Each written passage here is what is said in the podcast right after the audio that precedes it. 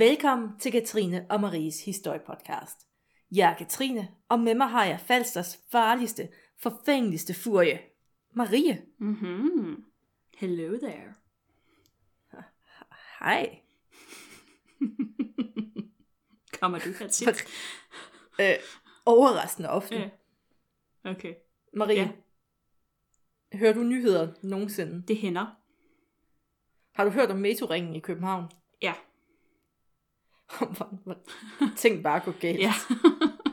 Der er forsinkelser, Mm. folk maler graffiti på togene, de bryder ind på stationerne og ødelægger ting. Ja. Jamen altså.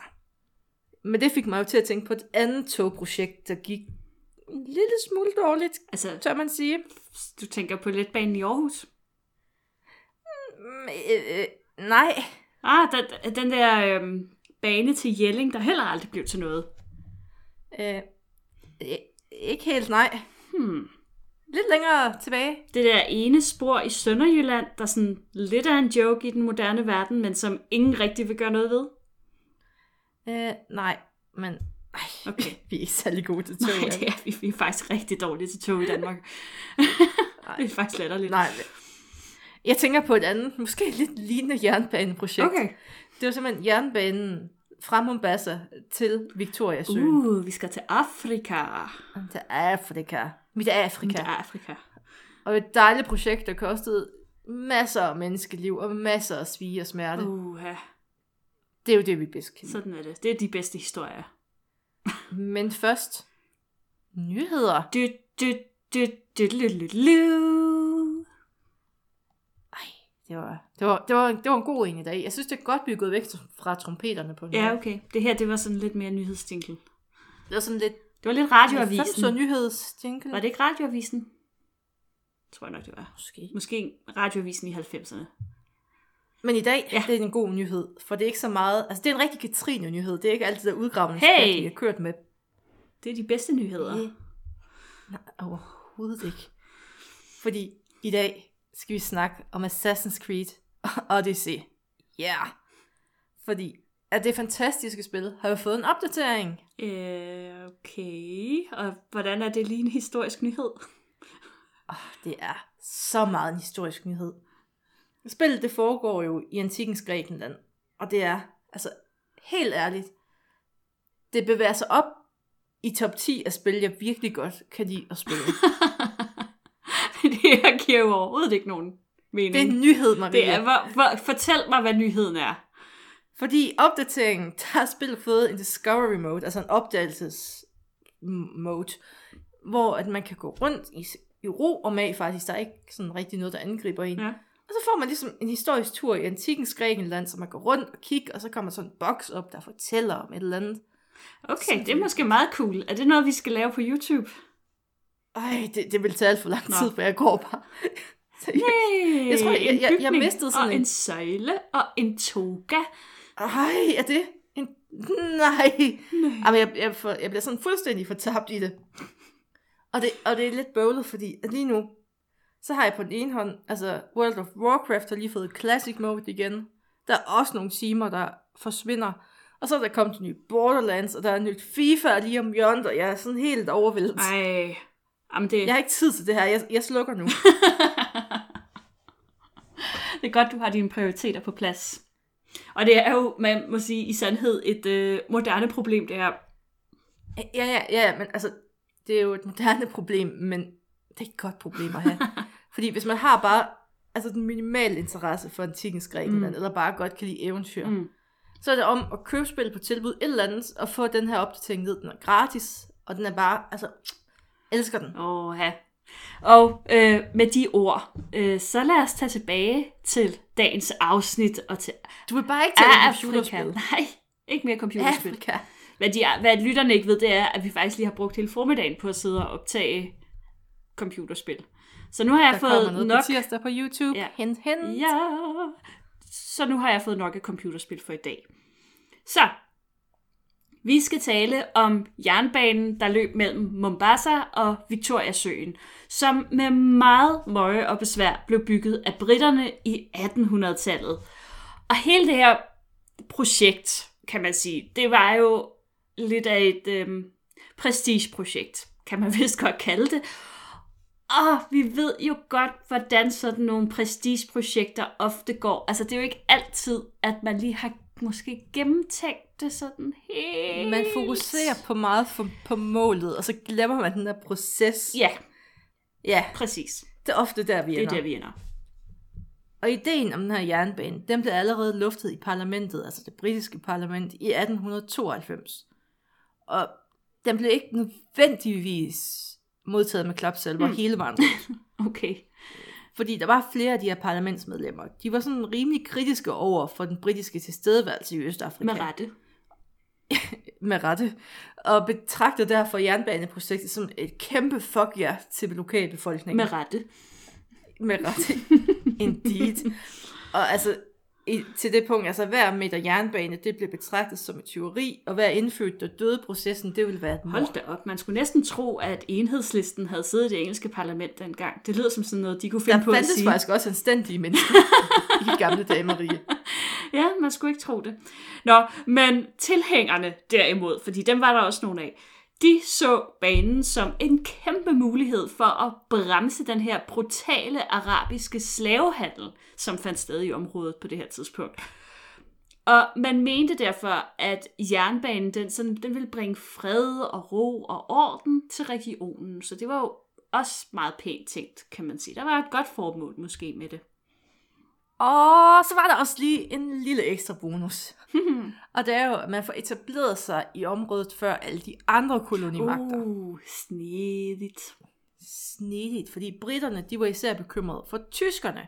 Fordi tyskerne, de kontrollerede jo allerede den sydlige del af Østafrika. Man skal altid være Tysk bekymret for tyskerne. Østafrika i øvrigt. Ja, man skal altid være bekymret for tyskerne. Indeed. Og frygten, der var jo så heller ikke ubegrundet, fordi tyskerne, de var der allerede i gang med deres eget jernbaneprojekt. Tyskere, de kan nemlig ikke være et sted uden at anlægge en jernbane. Eller en motorvej. Det, lig, det ligger i deres natur. De skal lave et eller andet infrastrukturelt projekt. Og, og for at gøre det hele endnu værre, så fik britterne faktisk også nys om, at franskmændene, de også barslede med en lignende idé. Og det er faktisk det værste. Men der behøvede de måske ikke at være helt lige så bange, fordi franskmændene og deres byggeprojekter, ja. øh, de er cirka lige så gode som os til at lave sådan nogle ting. Sorry, Fran- Frankrig. Nå, men der var altså ingen vej tilbage nu. Der skulle bygges en britisk jernbane, og den skulle bygges hurtigst muligt. Og det er ingeniøren George Whitehouse, der bliver... Ja, det lyder lidt amerikansk, ja. men det er, Whitehouse. bare, det er op til fortolkning. George Whitehouse. Det var meget bedre. Han bliver udpeget som leder af det her projekt. Og Whitehouse, han ankommer til Mombasa i 1895. With a cup of for tea. begy- yes, for at begynde på det her projekt. Og hurtigt indser han, at det her kunne godt blive en kæmpe udfordring.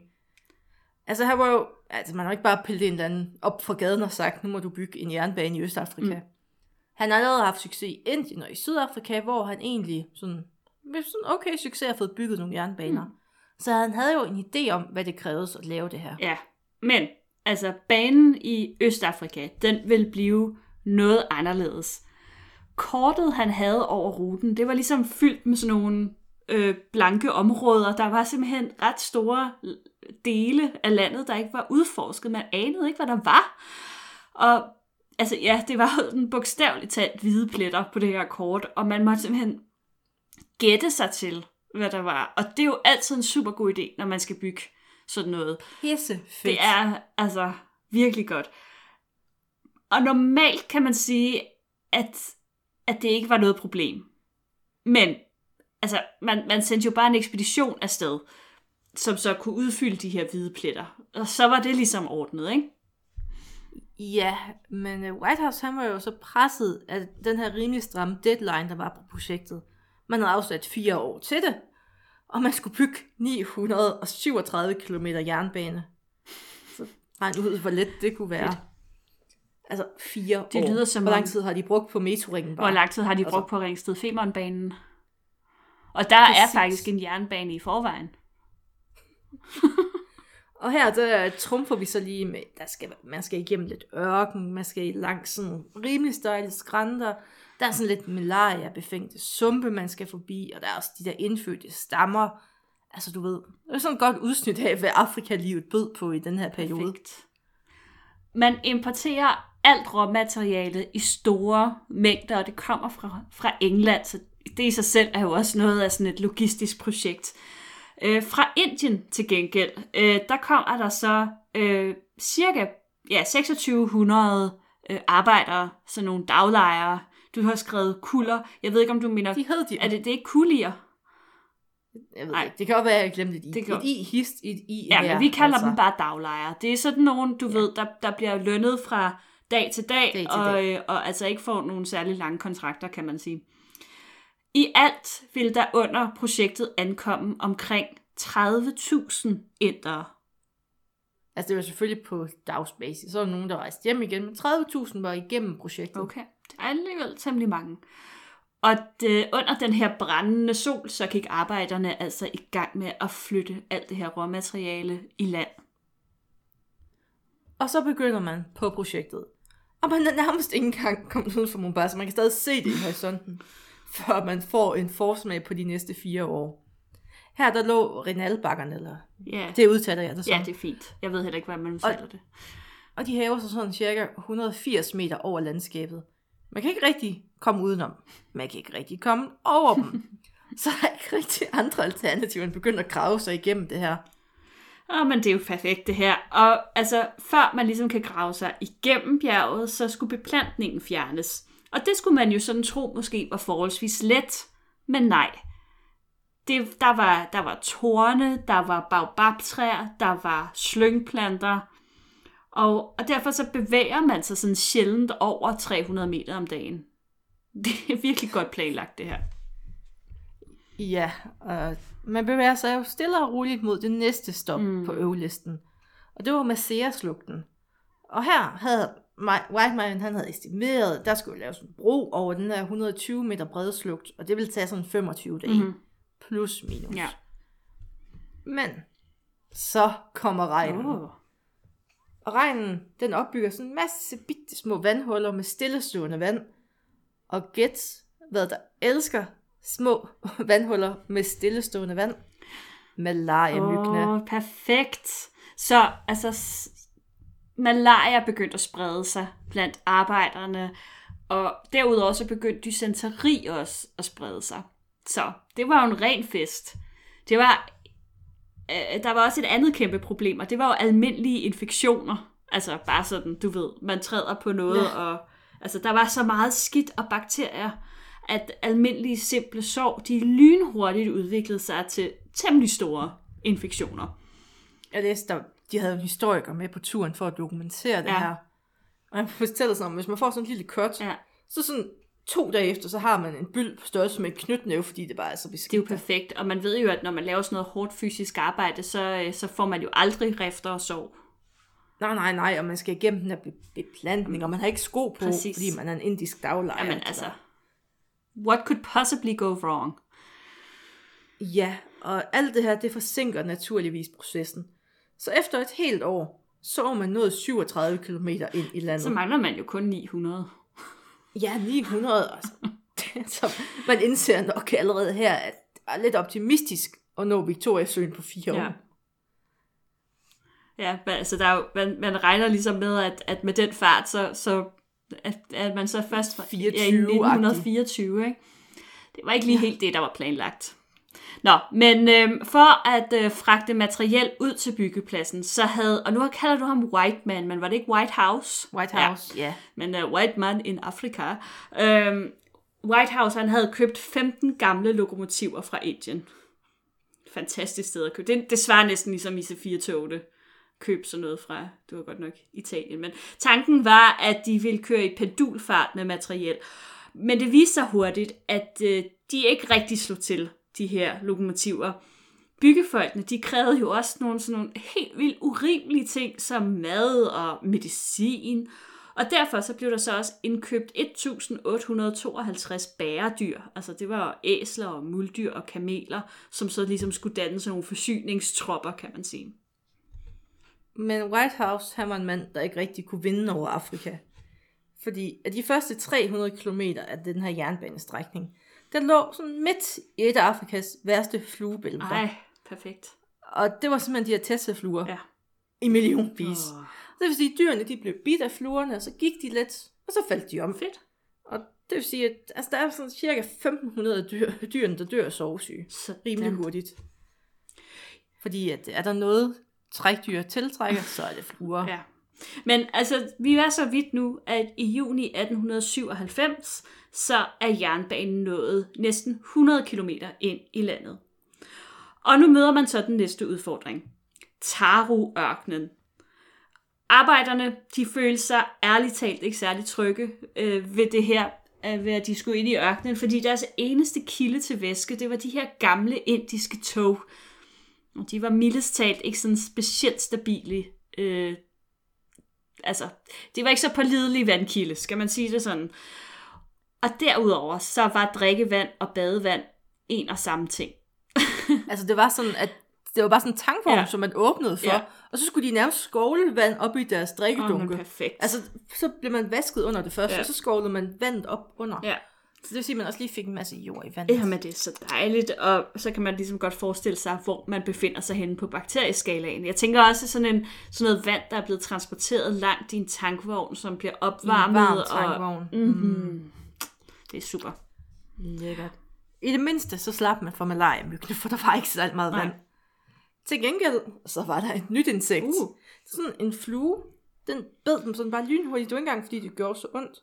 Og så, så kom der sådan en mikroskopisk lille orm ind under huden. Ej. Og der, så voksede der en byld op rundt om det her, fordi at der er dyr inde under din hud. Og så er det ligesom sådan en stor bums, der skulle poppes, for at man kunne få den her orm ud. Den bliver sådan på størrelse med en madike. Ej. Åh. Virkelig nasty. Ej, hvor er det ulækkert. Og Og så skulle man, altså jeg vil skynde mig igennem den her ørken. Ja, det skulle man jo mene, ikke? Øh, men der var lige et andet problem, også i ørkenen, udover klamme fluer og orme og manglende vand, og det var beplantningen. Og så tænker man måske, hmm, beplantning i en ørken? Ja. Øh, fordi der var sådan nogle små tørre buske, som havde sådan nogle knivskarpe blade. Og de her barfodede arbejdere, de her barfodede indiske arbejdere, de trådte jo på de her blade, fordi de går jo rundt og arbejder og sådan noget, og så led de voldsomt af de medfølgende sår. Øh, og det har vi jo allerede forklaret det her med, at sådan et lille bitte sår kunne meget hurtigt blive til et meget stort problem. På grund af, ja, bakterier og så simpelthen. simpelthen. Ikke? Og så var der lige det sidste øh, problem i ørkenen, og det var jo selvfølgelig solen. På tre måneder, der øh, mistede man i omegnen af 50 mand. Alene på det, altså det er ret mange. Øh, og så var der jo selvfølgelig resten af pakdyrene. Farvel til dem også. Farvel til dem. Nå. Efter man får arbejdet sig igennem, så man slæbt sig igennem tagørken, så får man lidt vind i sejlene. Endelig. Og i løbet af sommeren, der får man faktisk lagt halvanden kilometer, altså skinner per dag. Hmm. Men så tænker vi, what about the Germans? Fordi ifølge rapporter White House får, så går det godt for tyskerne. Og Typisk. så en dag, så får han også ja, åh, verdammt. Og så kommer guvernøren for Tysk Østafrika dele med os, og vi se hans projekt. Og White House han står sådan lidt, okay, hvis det går godt for tyskerne, ja. og de kan se, at det ikke går godt for os, det er ikke sådan, det er ikke godt for magtforholdet. Så, nu er det bare fake it till you make it moment. Ja. Og White House han går ud, kigger på sin indre og siger, nu skal I, når I får besøg, få det til at ligne, at det bare er altså en fest at lægge de her skinner, og I har det sjovt, og det kører, og vi får en plan, så nu hopper dans alt det. jo. Ej, and they did. Da den tyske guvernør, han øh, besøger dem, så løber de rundt og griner. Og stuntet, det virker. Den tyske guvernør, han er så imponeret, at de simpelthen opgiver deres eget projekt. Altså det blev i hvert fald sat virkelig meget på pause. Jeg tror, det går 15 år efter englænderne er færdige, til tyskerne er så færdige. Fedt. Ja, så det, var, altså det virkede jo. Og så i 1898, der var jernbanen nået 340 km ind i landet, altså sådan en tredjedel. Men hey, det ville jo ikke være et rigtigt byggeprojekt uden flere problemer. Nej da. Så nu var problemet tørke og hungersnød, det ramte os. Det, nu, nu var der ikke noget regn overhovedet. og den her tørke, den koster 25.000 afrikanere livet. Så de var selvfølgelig desperate. Altså, der er nogle gruf, altså grusomme altså fortællinger i den her bog, mm-hmm. om hvordan man bare finder små grædende børn ved siden af deres døde oh. mødre og sådan set. Nå, så de lokale, de prøver jo, altså de angriber jo britterne for at få bare lidt forsyninger. Mm. Så man også, altså, for at stjæle dem. Ja, simpelthen. Ikke for at dræbe dem, bare for at stjæle for at leve. Ja, selvfølgelig. Og i maj 1899, så rammer projektet så en vigtig milepæl. Man er halvvejs. Skal vi lige, hvornår var det, man startede på det? Åh, oh, jamen det var jo tre år siden. Var det tre år siden? Okay, så man, er på, man havde berammet det til at være fire år, men efter tre, tre år, år er man halvvejs. Godt så. Og så rammer man så den her meget problematiske strækning, Kikuyo-skråningen, der rejser sig 2.300 meter over havets overflade. Og nedenfor, der lå The Great Rift Valley, som alle arkeologer jo kender.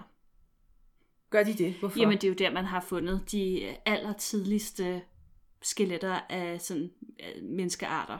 Eller det er omvendt. Man har fundet skeletter af de tidligste menneskearter. Det var som det var. det var ikke specielt tidligt, man fandt dem. og der var, der var en frontline ingeniør, kan man kalde ham, der stod sådan forrest med chakket, der hed Ronald Preston. Og han kigger ned den her dal, og det er dalens kønt.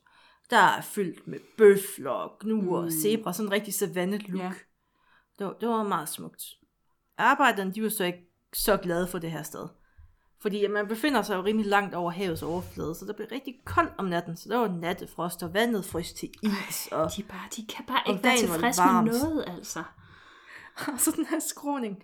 Der var, altså, de mindst stejle steder, der var den 45 grader. Og forestil dig, at du skal bære, man er to med, altså ja, det er noget værd noget. Altså alt det ruller bare ned. Det, du kan ligge ned, og så pff, væk af det. er det. Når svællerne de skulle fragtes, så må to mænd bære dem, og det var sådan... De her svælder ja, vejer jo sådan 250 kilo ja, det er en lille... Det er ikke noget. Det var sådan en balancegang, og ofte så ender det med, at svælden sådan langsomt gled ned af bjergsiden. Og så kunne de her folk, de kunne så løbe efter dem for at indfange svælden, og måske bære den og op bære den op ad bakke. Nej, det vil jeg faktisk også blive lidt træt af i længden. Meget. Og af årsager, som selv jeg ikke forstår, så er der faktisk ikke nogen, der dør på den her strækning. Det er da utroligt. Ja, ikke ja. Når man tænker på den succes, de har haft indtil Ja, det må nu. man sige. Til gengæld så er der så mange, der får altså, svære, svære skader og bliver altså, invalid af arbejde. Ja. Og Whitehouse, han indså, ser så, altså planen var, at der skulle laves nogle viadukter ned til bunden af dagen. Mm. Det tog for lang tid. Så derfor, derfor har han faktisk lavet sådan, altså nærmest en elevator til togene. Og så kørte den ud, og så blev det sænket ned, Ej, i stedet for at lave, hvor de kunne køre selv. Ja. Så det var, det var meget sige. For at spare noget tid Bestemt. simpelthen, for ellers tror jeg, de var de aldrig kommet til den sø. Til gengæld, så gik arbejdet i bunden af dalen sådan rimelig hurtigt, og i det tidlige efterår i år 1900, der nåede man faktisk over på den modsatte side. Nu gik turen så over Maghøjdedraget, små 2,5 km over havets overflade. Og hele det her område, det var fyldt med slugter, så det krævede ikke mindre end 27 broer at nå målet. Som lidt ekstra krydderi, så ramte regnen så igen. Det har den med at gøre i Afrika. Jævnfør er det Toto eller sådan eller andet. Verdens bedste mm. sang. Så øh, malaria og dysenteri meldte igen deres ankomst. Og nu begyndte de større dyr i den her dal også at gøre bøvl. Mm. Fordi bøfler og næsehorn, de var ikke sådan super tilfredse med deres nye naboer. Mm. De der nye dyr i dalen, det var, det var ikke noget for er det, dem. Altså, er det inderne eller pakdyrene? øh, togene og tingene. Oh.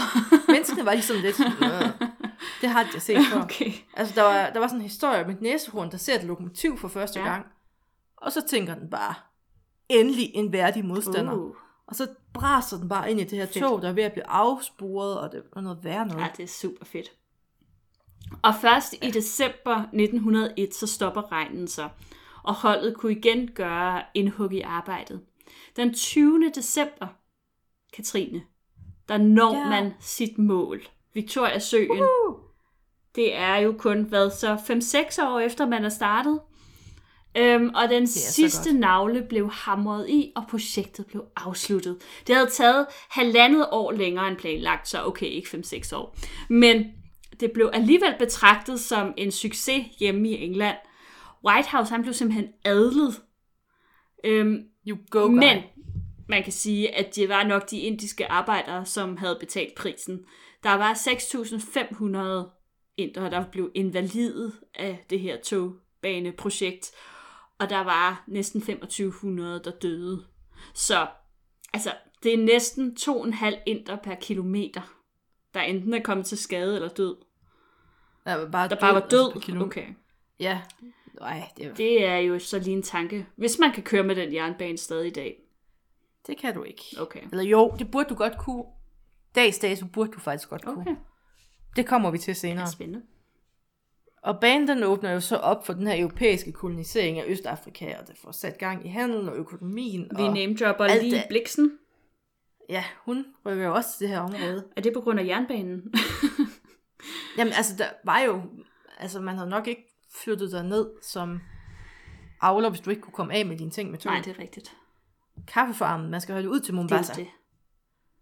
Præcis. Og med de ord, tak fordi I lyttede med. Efter banjoen, der har vi også klassiske diskussion, og der er fortællinger om løver og farlige indfødte, og så en, en analyse af afrikansk togdrift, Ej, det lyder som spændende. Marie består for. Amen, altså. Jeg glæder mig. Vi lyttes ved på den anden side. Ej, Marie. Ja. Sikkert afsnit. Uh. Jeg vil høre om løverne. Nu! Nu, nu! Skal vi høre om noget løver? Jamen altså, der var, der var jo løver. Ja. her i det her område. Mm. Og der var sådan løbende angreb for løver. Der var, der var sådan en der, der strøg i sving i ny og næ. Ej. Altså, stakkels Åh. mennesker. De kunne bare aldrig vinde. Ja. Og det var i arbejdslejren, der hed, og nu er mit afrikansk ikke så skarp, som man skulle Nej. tro. Men ved Tesao-floden, Det lød da meget øh, originalt, han har sagt. Ja, ikke? Der havde man så lavet en arbejdslejr, fordi der er en flod, man kan bade i, og der kan man sikkert også få en eller anden sygdom. Sikkert. Men her er der sådan to løver, der over 10 måneder bare går og snakker på de her Ej. Mennesker. Der er sådan 28 arbejdere, der bliver, oh. ja, bliver spist. Jamen altså. Og man prøver jo alt. Man prøver, altså, man kan ikke fange Nej. dem. Så man prøver sådan at sætte tornebusker op, og man prøver til en bål om natten, og man prøver at larme, men der er ikke rigtig noget, der hjælper. Det var først i 1898, da Oberstløjtnant Patterson, han skyder de her to løver, han simpelthen han sporer dem, og han Mm. skyder dem, at man får stoppet det, for ellers var de bare blevet væk. Ja, Og, og ved du hvad, Marie? nej. Den kære Patterson, han skrev en hel bog om den her Selvfølgelig løvejagt. gjorde han det. Og gud, hvor jeg elsker englænder på det her tidspunkt, når de er ude i kolonierne. der er simpelthen ikke noget, man ikke kan skrive en Nej, bog men om. det, og det er jo en fantastisk historisk kilde. Altså, det kan godt være, at de ja, altså, måske udover de jo pynter lidt. nogle kæmpe røvholder ofte. Ja, det må Men- man sige. Altså, de, Men de opfører sig der virkelig, nogle virkelig dårligt der i Afrika. Hvor er der nogle røverhistorier ud af Ja, det? det minder mig lidt om, altså øh, dengang jeg var på safari øh, i Sydafrika, der fik vi at vide, øh, at op i Kryerparken, den, den, den, den går jo ligesom, øh, den danner grænse mod Zimbabwe. Og i Zimbabwe, der er de ikke sådan, der havde de det ikke så godt, det har de stadigvæk ikke. Og derfor så var der jo sådan en del øh, krybskytter, som øh, kom ind den vej i Sydafrika og ind i Kryerparken. Og det havde løverne fundet ud af. Øhm, og hvis løver de først får smag for menneskekød, det er det, der er hele problemet, Ja, fordi så bliver de så ved. vil de have mere. Og øh, de havde fundet ud af de her krybskytter. Altså der, var, der er sådan et hegn, der adskiller Zimbabwe fra, fra Kryerparken. Men det kravlede de her krybskytter jo over, men så fordi der var sådan noget, øh, hvad hedder det, pigtråd. Så nogle gange så sad de fast. Og så var det jo bare ligesom sådan en kæmpe snackbar for de her løver. Så når øh, rangersne, de så de tjekkede så nogle gange de her hegn, så kunne de finde sådan nogle mere eller mindre spiste zimbabweanere, øh, der hang der i hegnet, og løver, der var i området. Det var super nice. Tykke løver. Tykke løver i området, der bare havde fri adgang til, til føde der. Virkelig, virkelig frygteligt. Men ja, løver, der spiser mennesker, det er mm, ikke så godt. Haps. Så, men hvad så med de indfødte? Hvad synes de egentlig om det her projekt? Fordi nu var det jo også indre, der byggede den her jernbane, så de, de indfødte, de har jo ligesom været sådan lidt uden for det hele. Ja, og faktisk, der forløb det overraskende stille og roligt. Altså, der var lidt teori hister Mm. her. Men egentlig så var der ikke rigtig nogen blodsudgydelse under byggeriet. Okay, så de accepterede ligesom bare, at man lagde en jernbane igennem deres stammeområde. Altså, på en måde, ja. Okay. Altså, det var lidt kedeligt, kan man sige. Lige men det var punkt. det del med. Ja. Altså godt, men kedeligt. Ja. Men øh, det var ikke så godt et par år før jernbanen kom. Nej. Fordi i det her område, der holder Masaierne også Ja. til. Altså, der er jo tusind dokumentarer om dem, så mm. dem har folk hørt om. Mhm. Og ja, der har været sådan, det man nok vil kalde en, en lille massakre i 1895 Ja. i, og igen, Kendonge-dalen, Ja. jeg prøver, Kendonge. og det ligger også i Great Rift Valley. Ja. Og hele den her massakre, Masaierne begår den, øh, det blev udløst af en britisk karavaneleder. De- Det var før man havde jernbane, så det var jo sådan rimelig old school, at man sådan kørte i en lang række, og så Ja. bragte ting frem og tilbage. Ja. Han havde jo så bortført og misbrugt to Masai-piger, altså en kæmpe klammertype. Fy. Altså, ja, ja, fy. Ja. Og Masaierne, de er sådan rimelig enige i vores vurdering af det. øh, så som hævn, så slår de til om natten og dræber 871 karavanefolk Ja. med spyd. Og de der når flygt, de bliver så jagtet, og så bliver de også dræbt. Og da de britiske handelsmænd, de hører om det her, så er det, at de gør det, som hvide mennesker oftest gør. Så skal der være en straffeekspedition. Selvfølgelig. Så manden med det smukke navn Andrew Dick, han samler en masse folk og giver dem nogle geværer, og så skal de ellers på Masai-jagt. Og de når at dræbe 35 Masaier, inden de selv bliver dræbt. Okay. Det var ikke særlig mange, Og så kan man- faktisk. Nej, præcis. Og så kan man sige, skulle det så eskalere herfra, men den britiske regering, de siger så, der skal ikke gøres mere ved det her, vi kalder det en uafgjort. Okay. Og det var formentlig, fordi man ved jo godt, at den her togbane skal gå igennem området. Mm. Og jeg tror ikke rigtigt, man kunne holde tanken ud om, at man skulle beskytte de her togbyggerfolk. Nej.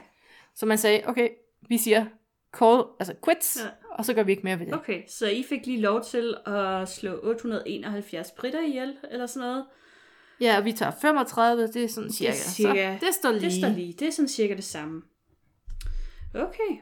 Jamen, det er fedt nok. Jamen, så var- kan man sige, så er det jo også... Altså, så er Altså, stemningen det er også ligesom lagt. man bukkede nakken som britte på det punkt. Det vil jeg også sige. jeg, altså, jeg kunne godt have set en verden, hvor de bare havde sagt, Så har vi Så. ikke massajer længere. nej, det var, det var spændende, så længe det var. Ja. Det der, det gider vi simpelthen ikke. Okay, altså, Altså. det var alligevel voldsomt. Men Marie, Ja. status på banen i dag. Dig løs. Åh oh, ja, jeg ved jo noget om tog. og kenyansk Og togdrift. kenyansk togdrift, det er jo en af mine spidskompetencer. Så Der er jeg er jo glad for, at du spørger om netop Ja. det. Øh, Det emne har længe interesseret mig. ja, og jeg har ventet på et øjeblik, hvor jeg kunne udbrede mig om, ja, hvor det ikke virkede akavet. hvor det ikke virkede akavet. Og for nu at ligesom opsummere det kort, øh, så kan man sige, det går ikke så godt med, den, øh, med banen i dag. Kenya blev jo uafhængig i 1963, og øh, jernbanen den blev herefter stærkt forsømt. Og det medførte en række ret voldsomme uheld, og det betød også, at en del af banen faktisk blev lukket. I 2011 der blev der bevilget 250 millioner kroner af den afrikanske udviklingsbank til genopbygning af jernbanen. Og den kenyanske regering håber på, at det ligesom kan blive en saltvandsindsprøjtning til økonomien og væksten i området. Men man estimerer, at der skal bruges sådan i omegnen af ja, i hvert fald mindst 3 milliarder i det hele til at øh, færdiggøre, hvad skal man sige, øh, genoprettelsen af, af den her jernbane, og, øh, og noget mere end de små fem år, som britterne brugte på det. Og så bliver det lidt kontroversielt nu, Uh. fordi at jeg var sådan lidt, det må jeg vide noget mere om. Ja. Og ved du, hvor de har fået resten af pengene fra? Nej. Fra Kina, Kina er fedt nok. som også har været med til at bygge den. Ja, selvfølgelig har de det. Og jeg læste en lang artikel om det, og det virker delme ikke som det, det lykkeligste ægteskab. Ej, altså det... Oh. Så skylder man også bare lige Kina 3 milliarder. Det er også det, Bum. men åh, Kinas tilstedeværelse i Afrika, den er, så lusket. den er lidt lusket, og den er meget Altså, jeg tvivlsom. under afrikanerne alt i verden og vækst. Ja, Men at låne det i Kina, det var ikke det gode sted at låne oh, penge. det er et farligt, det er et farligt, det er ligesom, hvad det har, de, hvad har det. de lovet til gengæld? Det er Lige det, præcis. som er det store spørgsmål. Altså, vi kommer aldrig ind i Kina, Maria. Nej, det gør vi ved Gud ikke. Nej, men det er del med et farligt ægteskab at Jamen, indgå. det er det. Det er det virkelig. Og, det, og igen, det, jeg under dem alt godt i den her verden. Jamen det gør, altså, og man Men kan for- sige, Kenya er jo øh, et af de lande, som faktisk har klaret sig rigtig godt i Afrika. Altså det er jo et af de steder, hvor at, øhm, altså der var, var det, det var jo, der var også noget borgerkrig, ikke? Ja, det. Men efter borgerkrigen, altså så har der jo sådan set Ja, ja, været meget været god øh, gang i, i økonomien og så videre, og, og det er egentlig, der har været meget stille og roligt, og sådan, øhm, og, og det er sådan set gået meget godt. Og de har nok sådan rimelig store ambitioner for, hvad der skal Som ske, de med, bør have. som de bør have, og det er rigtig fint. Altså, vi undervurderer jo Afrika som vækstkontinent. ja, ja, man kan sige, Der er det, jo faktisk godt gang i det rigtig mange Jamen det steder. er der, altså især ude på, på, øh, på øst, øh, vestkysten øh, af Afrika, Ja. de vestafrikanske Vi skal da bare er- smide den der forestilling om, at de bor i lærhytter. Overhovedet ikke. Ej, nej, nej, nej. Altså, nu har jeg, jeg har haft øh, CNN i en del år, og de viser sådan en reklame for sådan en afrikansk bank. Og det er altså glas og stål og, og det hele. Det, jeg, jeg var det er rent Manhattan. Øh, jeg kan ikke engang huske, hvor det er, den der bank, den ligger henne. Men øh, det er... Jeg havde en bank i Afrika. Ja. Men, men altså, bestemt, og man kan sige, altså Kina er allerede meget til stede i Afrika med minedrift og den slags ting, og øh, det er et, øh, man kan sige som europæer, set udelukkende ud fra sådan et, et europæisk politisk synspunkt, så er det problematisk. Det kan godt være, at det ikke er så problematisk for afrikanerne, øh, men, øh, men, men det kan være problematisk Altså, jeg for os jo andre. som afrikaner være varsom over for alt udenlandsk indgriben. Det har de prøvet. Det gik ikke så godt. det ændrer sig ikke af, at er kineser i stedet for jeg har ikke, jeg har over. ikke sådan 100% indtryk af, at kineserne egentlig vil altså, kolonisere øh, Afrika, ligesom europæerne Øh, gjorde. Den, arti- den artikel, jeg læste, det var også CNN. Det var, Okay. De virkede ikke så rare. Nej, okay. Men det tror jeg, Men det er altså, selvfølgelig også perspektiv i det er jo det. Altså, CNN har nok heller ikke rigtig noget formål i at skulle tegne et rosenrødt billede af kinesernes tilstedeværelse i Afrika. Nej. Men det jeg har hørt om det før, at der er, der er nogle bekymringsting i det. Øhm, men nu er det jo ikke en samfundsfaglig podcast, vi har, og vi sidder og gør os kloge Og på noget, meget som, om emnet, som vi overhovedet ikke ved noget om. men, men, Men udover det, så... men udover det, altså, så, så lyder det jo egentlig også lidt som en, det er allerede en jernbane, man, der kunne være sjov at prøve at køre på en gang. Ja, ja, det...